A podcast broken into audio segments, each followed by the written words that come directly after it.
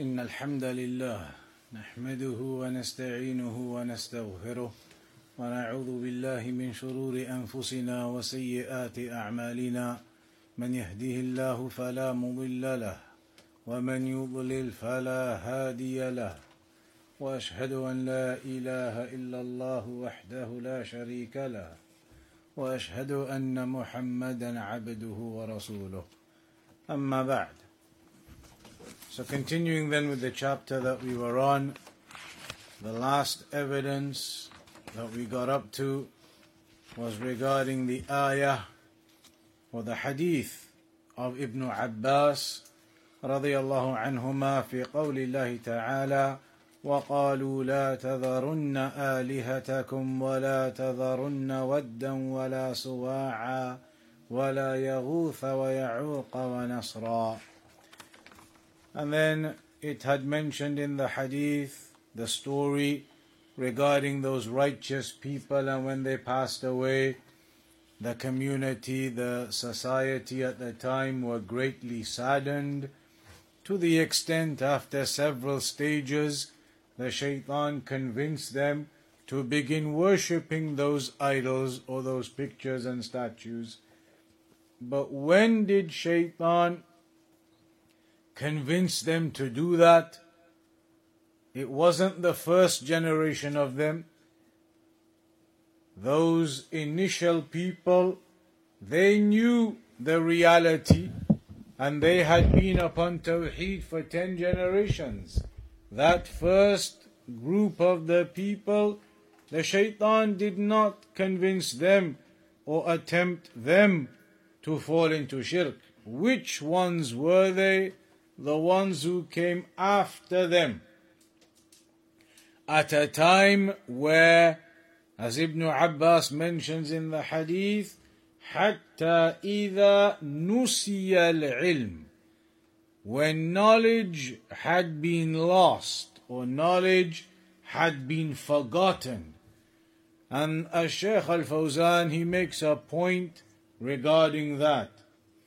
He says Shaitan was able to impact upon them and convince them to fall into that shirk at a time when knowledge had become lost or forgotten amongst them, and this therefore indicates that falling into shirk and falling into misguidance occurs in a situation where there is a lack of knowledge. And he says, one of the great masail, one of the great issues and points of benefit to be taken here is بيان فضيلة وجود العلم والعلماء في الناس ومضرة فقدهم that there is a great virtue to having knowledge and scholars among the people and that there is a great harm when knowledge and scholars are lost لأن الشيطان ما تجرأ على الدعوة إلى الشرك مع وجود العلم والعلماء The shaitan did not have the courage and the boldness to attempt to cause the people to fall into shirk when knowledge and the scholars were still present. In the first generation of those people, knowledge and scholars were still present. And the shaitan did not have the courage, was not bold enough to attempt to call them to shirk in that generation. إنما تجرأ لما فقد العلم ومات العلماء He only had that boldness to then whisper to the people to commit shirk after knowledge had been lost and the scholars had died. In that situation, then, when the knowledge had been lost and the scholars had died, he then had the courage and the boldness to attempt to cause the people to fall into shirk. Because remember, like we said, prior to that, for ten generations, a thousand years approximately, there was no shirk. The people had been upon Tawheed. So, the shaitan, for him to convince the people to fall into shirk was a big thing initially. And he did not try that in the presence of knowledge and the scholars. Only after knowledge was lost and forgotten and the scholars died, and so that was not present, he then had the courage and the boldness to go do what he did. فهذا دليل على أن وجود العلم ووجود العلماء فيه خير كثير للأمة وأن فقدهم فيه شر كثير This therefore indicates that having the presence of knowledge and of scholars within that is a great goodness for the ummah. Having knowledge and scholars present amongst the people, within that is a great amount of goodness for the ummah. And losing them is a great amount of evil that occurs. And that's why you see the scholars themselves, when they talk about the scholars who have passed away, you see the emotion in their voices at times, and you see some of them weeping when remembering the scholars who have passed away from their scholars and their teachers. You see sometimes in some of these clips, a Sheikh Al Fawzan, when he speaks about the scholars who passed away, and you see him weep at that, and you see seen in some places, in some of the writings and audios, a Sheikh Rabi' Hafidahullah Ta'ala weeping when talking about the scholars and the death of the scholars because they understand the value of Ahlul Ilm they understand the value of the scholars. And here you see a Shaykh Al Fawzan has connected that value of knowledge and scholars right back to the beginning, where shirk first appeared It appeared due to one of the causes of knowledge and scholars disappearing. When knowledge and the scholars were no longer present, the shaitan had his opportunity. And that's why it is so important always الرجوع إلى أهل العلم as the scholars they say returning back to the people of knowledge returning back to the ulama returning back to the scholars in the affairs of your religion and in the affairs of your dunya seeking guidance from them, seeking input from them, seeking advice from them. A person who abandons that methodology, then he will certainly end up upon misguided ways. And in fact, that is known to such a degree that as Sheikh Ali Nasir al Faqihi used to say, one of the core objectives of the people of innovation, of the deviants, the Ikhwanis and the Khawarij in particular, one of their core objectives with their da'wah to the youth is to disconnect the youth from Ahlul Ilm, the ulama, the scholars.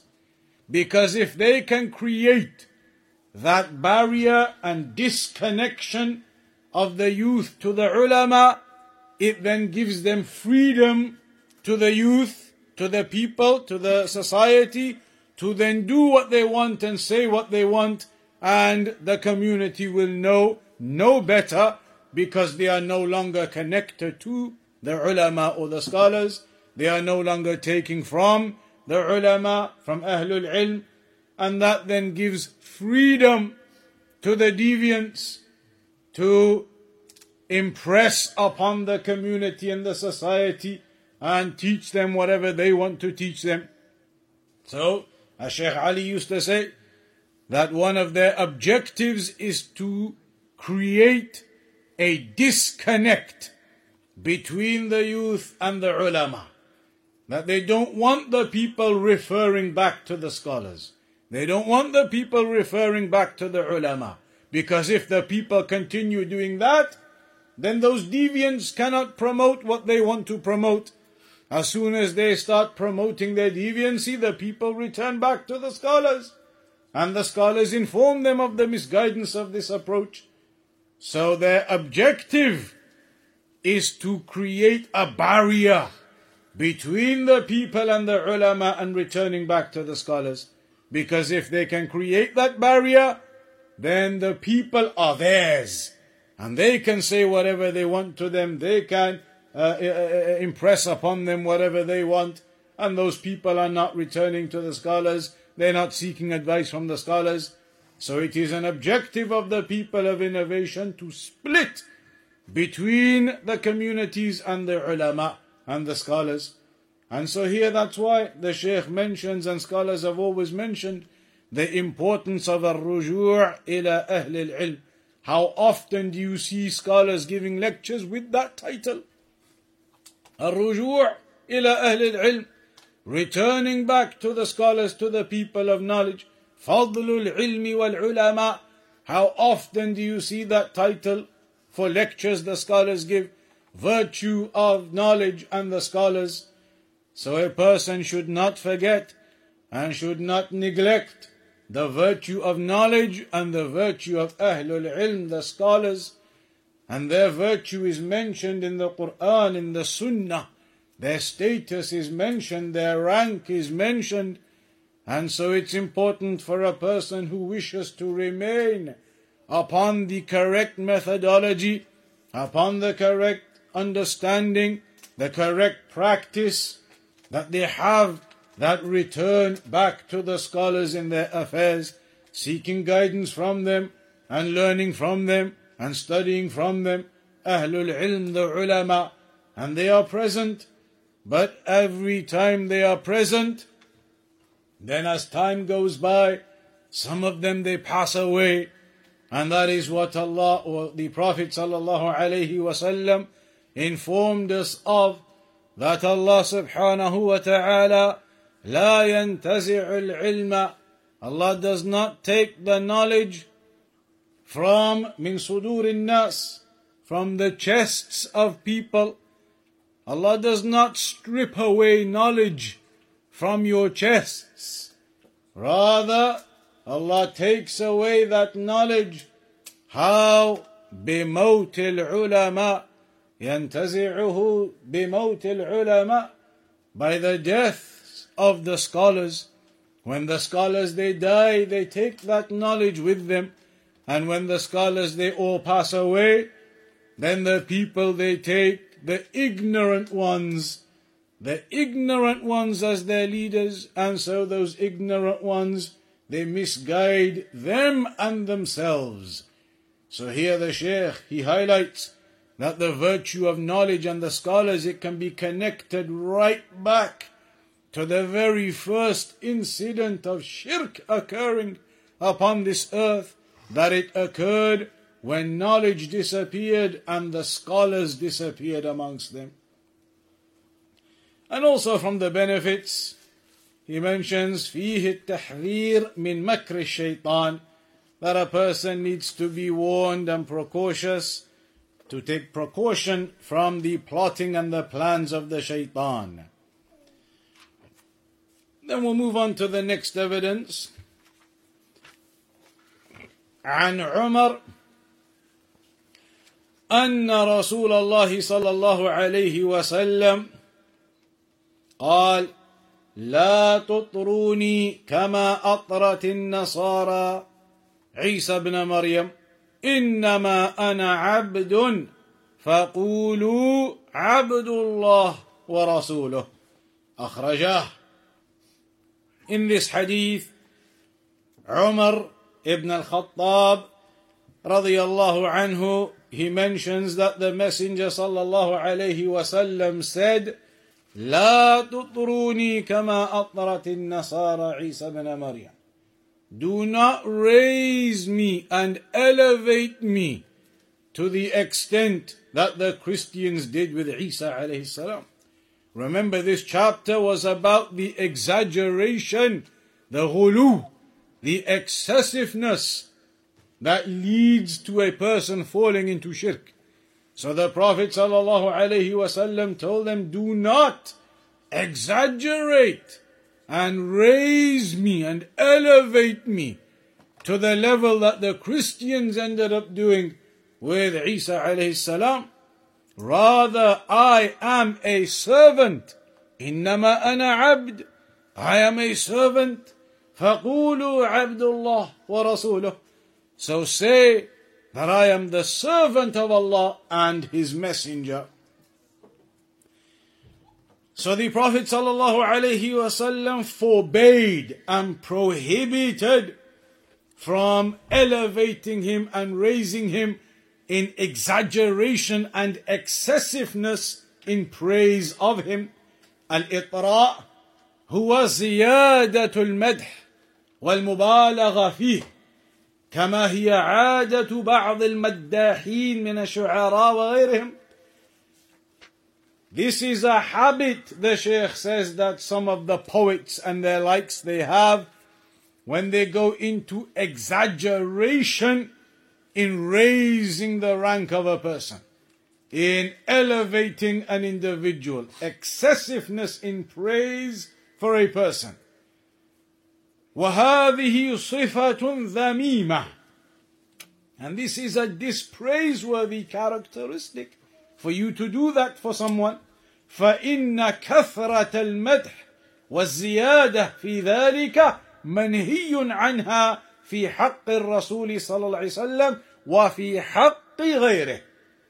Excessive and exaggerated praise in a person or in the Prophet sallallahu alaihi wasallam is prohibited and also anyone other than the Prophet sallallahu alaihi wasallam it is prohibited exaggerated and excessive praise of a person is prohibited ولكن في حق الرسول أعظم but with regards to the right of the Prophet ﷺ, it is even more of a severe and serious affair that you should not go into exaggeration and excessiveness in the praise of a person.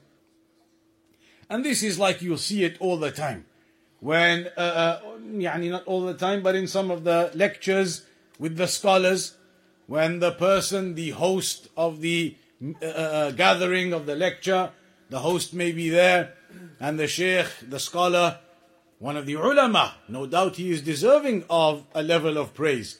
So when they come, the host may say, and we have with us today the great Allama, the great Fahama, the Faridu Zaman, they may say all types of praise that is in reality going too far. And you see it sometimes on these videos when the sheikh will then say, the alim, the scholar, he will say, no, stop. Stop. That is not suitable, not befitting, don't say those things. You see it. And the host, he's being innocent, innocently praising the scholar and introducing him, the great scholar, the allama, the such and such. And in fact, it happened to one of the teachers in Medina, a well known teacher in Medina. Now he is considered from the scholars himself. He said, When I was young, one time a Sheikh Al Uthaymeen came to Medina. And he said, I was presenting him to everybody for the lecture. And he said, I began saying just normal kinds of things, not even excessive praise. Just the normal things. This is our Sheikh uh, Al-Allama, Sheikh Al-Uthaymeen, Al-Allama, no doubt. Al-Allama, such and such, whichever words he used to introduce the Sheikh. And he said the Sheikh stopped me. Stopped me and told me, no. don't say those things. And they were normal words, not exaggeration or ghulu or anything. Normal praise, alim and, and scholar. And he said, no, he took me and he said, no, stop. And this is now from somebody who is considered from the teachers and well known in Medina. Now he said, this happened to me when I was young. So the scholars, you see that from them, they will not allow excessiveness. Anybody going into exaggeration with their affair. But the people of innovation, the complete opposite. If you do not go into exaggeration and excessiveness in regards to them, then you are considered as being someone miskin who has belittled him or who has degraded him and you have no honor and respect for the sheikh. You didn't say this and you didn't say that and it's not even about saying things. You didn't wipe his hand and you didn't wipe his feet and you didn't bow even and all types of things. They expect the people of innovation and misguidance and deviance. And that is not the case with the scholars. I'll give you a personal example. I remember one time a Sheikh Yusuf al-Dakhil, rahimahullah, he passed away. He was known in Medina from one of the Mashayikh of al-Medina, used to teach in the University of Medina in Sahih al-Bukhari. And it is permissible, I'll give this as an introduction, it is permissible to do the khidmah of the people of respect and honor. That is mentioned in many ahadith. Somebody of status, it is permissible for you to help them and aid them and do the khidmah for them, as there are many narrations of how the companions used to do the khidmah of the Prophet sallallahu alaihi wasallam. That is permissible. So on one occasion, and the Sheikh was old, very old at the time. This was just a couple of years before he passed away. One time we were in the haram, and as we were exiting or entering, but the shoes were on the floor. The Sheikh's shoes were on the floor, and he was an elderly man, and it was difficult for him to bend down and pick up the shoes. It was entering the haram, entering the haram, taking your shoes off, and then to bend down and pick them up, and then you take them and put them in the shoe racks. So when he took them off, I bent down to pick them up for him. And he was an elderly man at the time, difficult to bend over to pick up the shoes. And this is a permissible act. Nothing wrong with that khidmah of the one who is of respect and status and elderly. And so I bent down to pick up his shoes. He said no. He wouldn't allow it. Wouldn't allow it just from his pure humbleness. Even though there is nothing wrong in that action for the student to pick up the shoes for the sheikh because he physically would have difficulty to bend down, and with difficulty he would have to pick those up and bend down, and yet he wouldn't allow that action. From his humbleness and humility, he wouldn't allow that to occur. And so, this is the point being mentioned generally in this chapter of excessiveness and ghulu. The people of innovation, they fall into that. That is their asl almost. The mashayikh of the Sufis and their likes, you have to show that ghulu. Throw the money down and those things we were talking about. But here the Prophet ﷺ said regarding himself, Do not raise me and praise me as the Christians they did. And so the Shaykh, Shaykh Al Fawzan says, it is impermissible to go into exaggeration and excessiveness in praising someone, especially the messenger, and other than him also. لأن ذلك يؤدي إلى الشرك والكفر because that can lead to shirk and kufr and that is something you see with the people of deviation it leads to shirk it leads to them falling into acts that are impermissible prostrating to their sheikhs and their imams etc فإن الغلو في مدح الأنبياء يؤدي إلى الشرك and this is something that has happened throughout history when people they exaggerated and went into excessiveness in the praise of the prophets, it ended up in them falling into shirk, just as it happened for the Christians when they went into exaggeration and excess in praising and raising Isa alayhi salam. So the meaning of لا تطروني يعني لا تزيدوا في مدحي do not go into excess in praising me. كما أطرت النصارى ابن مريم just as the Christians they did regarding Isa alayhi salam and then he mentions about the name An-Nasara, and there are some differences of opinion as to where that name comes from. Uh, one of them is because of the place in Palestine known as An-Nasira, that the Christians were attributed to that as their location. Uh, the place in Philistine, in Palestine, known as An-Nasira. So they were known as An-Nasara. That is one of the explanations and there are other explanations as to why they are known as An-Nasara. So the Prophet said, Do not raise me as they raised Isa alayhi salam. And then he said, or the point of that was, as, as the Sheikh mentions, سبب وقوعهم في هذا الكفر هو الغلو والعياذ بالله لأنهم لم يرتضوا أن يصفوا عيسى بأنه عبد الله ورسوله وإنما زادوا وقالوا إنه ابن الله. جاء ليخلص الناس من الخطيئة وقتل وصلب من أجل أن يخلص الناس من الخطيئة ثم بعد قتله وصلبه قام وصعد إلى السماء. So the reason why the Christians fell into their kufr was their exaggeration and excessiveness, their ghulu, that they were not content by accepting that Isa alayhi salam is the servant of Allah and his messenger. To describe him as the servant of Allah and his messenger, they were not content. Rather, they added to that, exaggerated until they began saying he is actually the son of Allah and that he has come to uh, free the people from the sin that was committed. And so he was killed and he was uh, he was uh, uh, crucified uh, in order to free the people from that sin. And then after he was killed and crucified as they claim and of course he was not crucified they claim he was crucified and killed, and then that he rose up to the sky, to the heavens thereafter. وَهَذَا كَذِبٌ مَحَض And the Shaykh says, this is all a complete lie that they have made up regarding Isa alayhi salam. Allah tells us in the Quran, وَمَا قَتَلُوهُ وَمَا صَلَبُوهُ That they did not kill him, neither did they crucify him. Ayah in the Quran.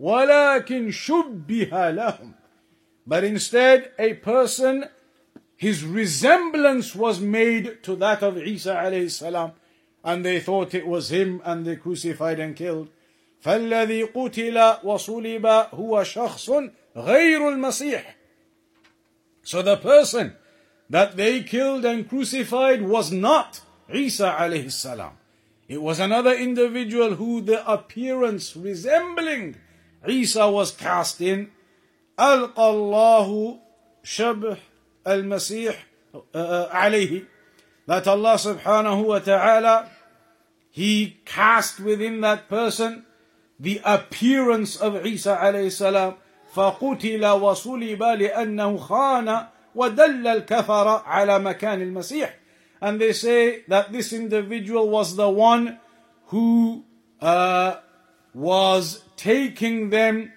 to where Isa alayhi salam was. He had betrayed Isa alayhi salam and was taking them to where he thought Isa was so that they could go and kill him. So then the appearance of Isa was cast upon him or the resemblance of that to the extent that when they went in there they thought he was Isa and they killed him and they crucified him. So when they did that, لم يجزموا أن الذي قتلوه هو المسيح They were not convinced and they didn't know with certainty that the person they have killed was it Isa alayhi salam or not.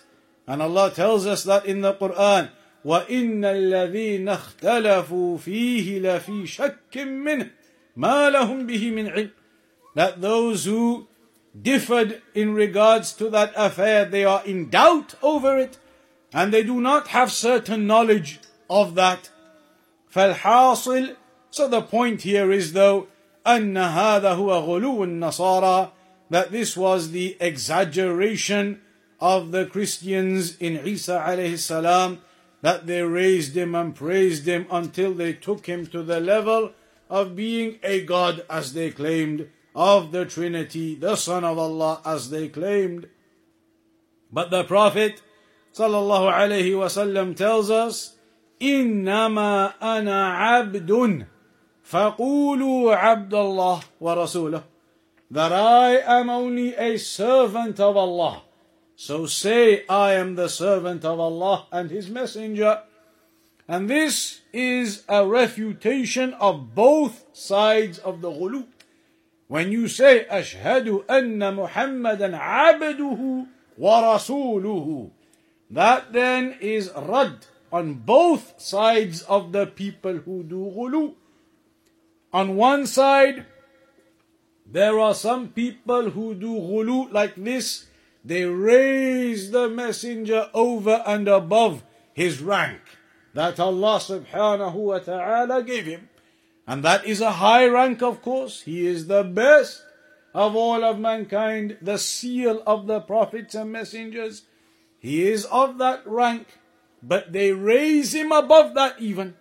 And they say, no, he's more than that. He had knowledge of the unseen, they claim. He was made out of light, they claim.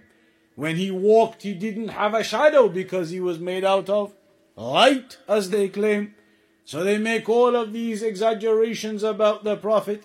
Some of them to this day, they say he is alive now and comes to our mosque. In some of the mosques, I heard the story, Allah Alam, that in Ramadan, when they pray Taraweeh, that they have a chair and they put it in the corner of the mosque. Empty chair, nobody sits on it. In the corner, big chair, and they pray Taraweeh. Then you ask them, why is that big chair, nobody can sit on it, why is it there? They say the Prophet Muhammad sallallahu alayhi wasallam during the Taraweeh prayer in Ramadan, he comes and sits on the chair.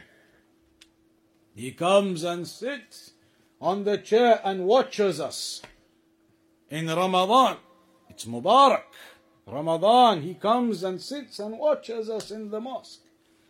So then the question arises if the messenger is there in your masjid, then why is your imam leading the prayer and the messenger isn't leading the prayer? and all other questions that arise which are beyond comprehension. So this is from their exaggeration, from their ghulu and their misguidance that they say these things. So to refute that, we say no. The messenger is Abdullah. Ashhadu anna Muhammadan abduhu. He's not somebody who had knowledge of the unseen made out of light or any type of rububiyyah or that you call upon him or seek intercession from him. He is Abdullah.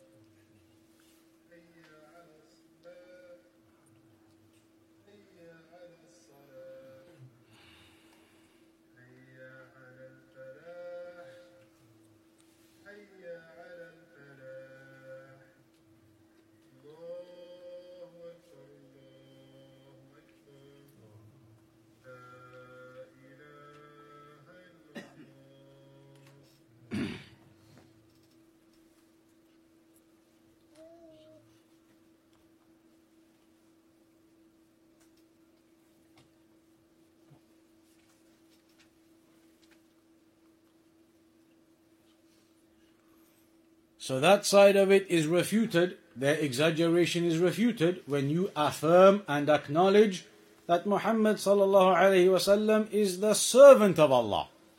But then on the other side, the ghulu on the other side, or the jafa on the other side, is that the people, they lower the messenger below his status on the other side. And they are the ones who refuse to accept the sunnah. Those who refuse to accept the Sunnah, the extreme ones like the Quraniyun, the ones who say we only follow the Quran, nothing to do with the Sunnah. And that is something evidenced from the early times, from the time of the Salaf, how some of the people were misguided into that type of thinking. The famous narration, we've mentioned it before in the classes, the hadith or that narration from Al Hasan al Basri, where he reported from Imran ibn Hussein that on one occasion Imran ibn Hussein was giving a lesson. And somebody in the lesson said to him, Hadithna bil Quran. That speak to us, give the lecture only quoting the Quran as your evidences. Don't quote any hadith. Because the hadith, who knows, maybe it is authentic, maybe it is weak. We don't know what's going on with the hadith. حدثنا بالقرآن فقط.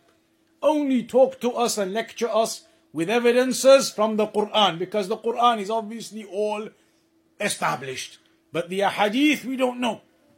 So he was telling him, leave the Sunnah. Only the Quran. So then it's mentioned how Imran ibn Hussein said to him, Udnu. He said to him, come here.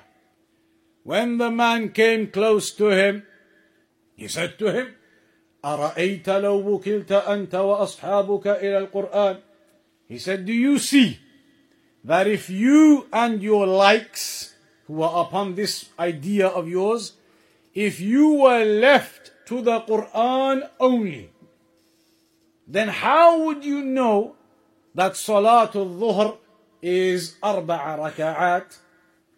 Does it tell you in the Quran that Dhuhr prayer is four raka'at? He doesn't mention that in the Quran.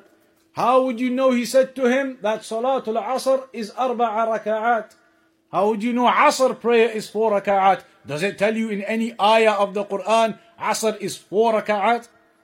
And then he said to him, How do you know Al Maghrib is three raka'at? تقرأ في اثنتين and that you recite out loud in the first two and quiet in the third. Are those details in any ayah of the Quran? Then how would you know how to pray Maghrib prayer? Then he said to him again, أَرَأَيْتَ لَوْ وُكِلْتَ أَنْتَ وَأَصْحَابُكَ إِلَى الْقُرْآنِ Do you see if you and your companions were left to the Quran only? Then how would you know? كيف عرفت? That the tawaf is sab'an.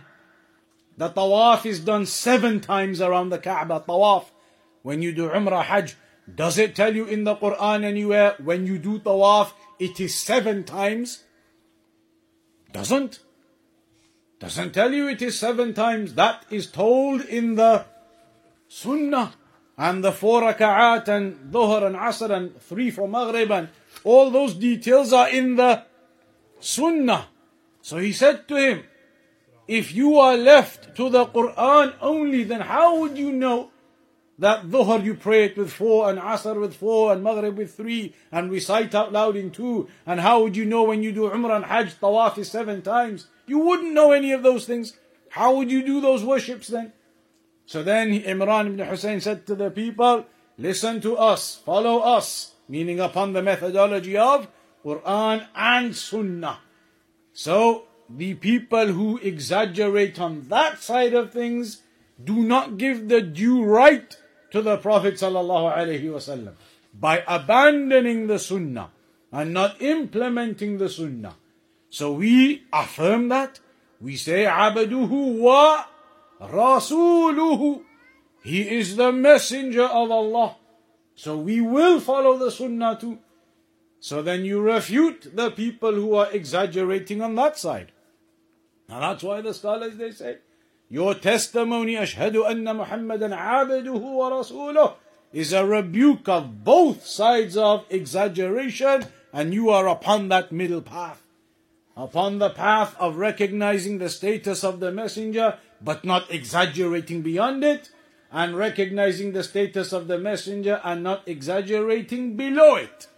He is the servant of Allah, not above that, not Allah, not rububiyah in him, and he is the messenger of Allah, came with the truth, came with the revelation that you implement and practice.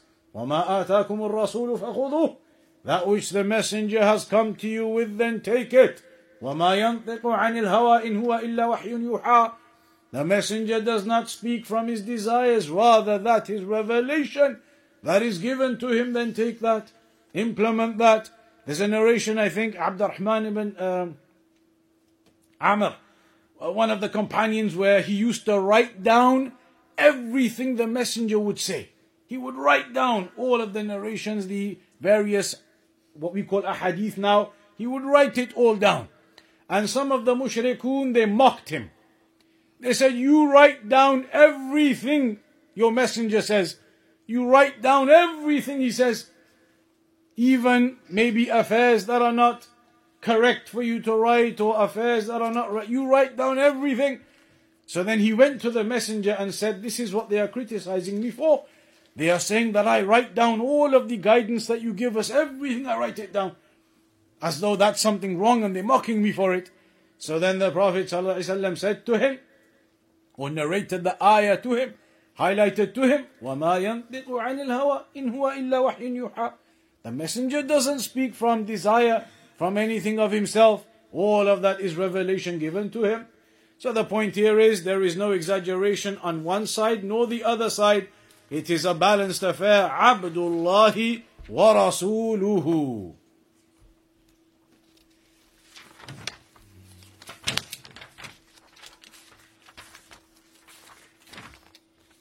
understand why this chapter has taken so long. So then the next evidence, وقال قال رسول الله صلى الله عليه وسلم إياكم والغلو فإنما أهلك من كان قبلكم الغلو Be warned from exaggeration, excessiveness, for indeed those who came before you were destroyed due to their ghulu, due to their exaggeration and excessiveness.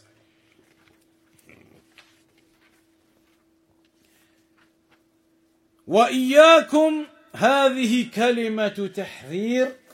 When you say إياكم in Arabic it is a warning. So إياكم والغلو. تقدم معناه وهو الزيادة على الحد المشروع. وهذا لا يجوز. وهو مردود وهلاك. بل نتقيد بضوابط العبادة. كما جاءت في سنه رسول الله صلى الله عليه وسلم So ghulu, as we said, is going beyond the legislated boundaries. It is impermissible to go beyond the legislated boundaries. And uh, the person who does then that is rejected and it is destruction for him to go beyond the boundaries. Rather, we restrict ourselves to those criteria of worship, to the criteria we've been given in regards to all forms of worship. We restrict ourselves to that as it has come in the Sunnah. وليس لنا تدخل في تحديد العباده ومواقيتها وصفاتها وهيئاتها وانما يتبع في هذا ما دل عليه الدليل من كتاب الله وسنه رسوله صلى الله عليه وسلم علينا الامتثال فقط there is no uh, we have no part to play we have no role no ability to get involved in putting down the boundaries to worship ourselves, to allocating the boundaries to worship ourselves. We do not allocate the times of worship or the description of how you do a particular worship or the form upon how you do a particular worship. We don't allocate those things and make the rulings on how to do those things ourselves.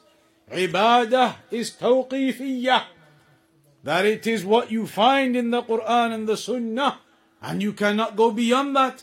So we cling on to what is there and do not go beyond it. فإنما أهلك من كان قبلكم الغلو For indeed those who came before you were only destroyed by way of their ghulu, their exaggeration. like the example of the Christians and their exaggeration in Isa alayhi salam مثل النصارى غلوا في عيسى عليه السلام يعني فأخرجهم الغلو من الدين إلى الكفر فهلكوا So they were exited from the religion of truth into their kufr by this exaggeration and extremism that they had in regards to Isa عليه السلام ففي هذا التحذير من الغلو في العبادات So there's a warning here do not go into exaggeration in terms of your worship. Exaggeration being going beyond what the Sharia has stipulated. والغلو في الأشخاص and going into exaggeration in personalities, in people, praising and raising above the level that is prescribed in the boundaries. والغلو في كل شيء and having exaggeration in anything. فالغلو في كل شيء ممنوع. Having exaggeration and extremism in anything is prohibited. والمثل يقول كل شيء جاوز حده انقلب إلى ضده. They have a parable in Arabic where they say that anything that goes beyond its prescribed limit ends up in the opposite of what it was.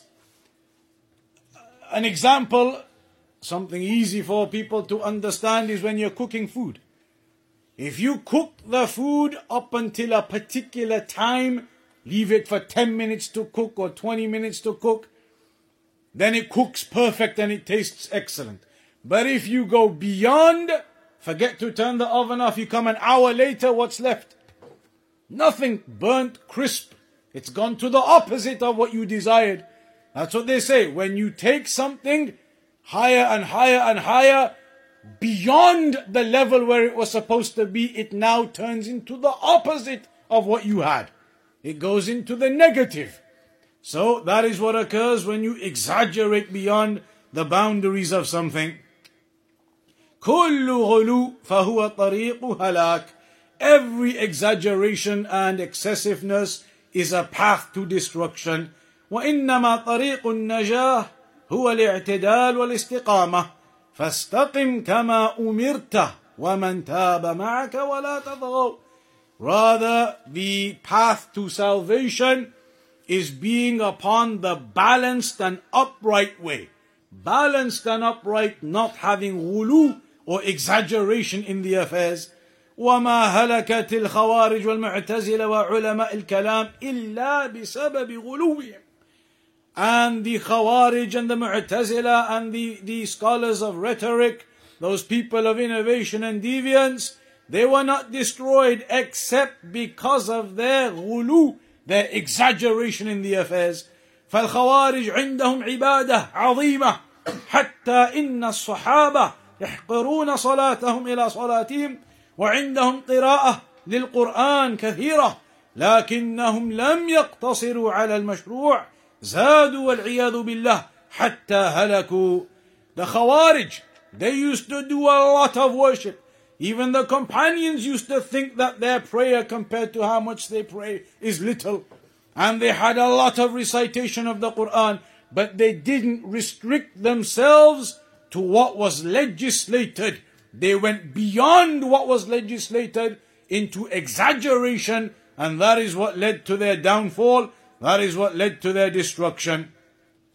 As for Ahlul Sunnah, أهل السنة والجماعة توسطوا فأثبتوا لله الأسماء والصفات كما جاءت تنزيها بلا تعطيل وهذا نفي للغلو في التنزيه وإثباتا بلا تمثيل وهذا نفي للغلو في الإثبات فهم توسطوا And you remember when it came to the names and attributes of Allah, the people of innovation went astray because of exaggeration on two sides.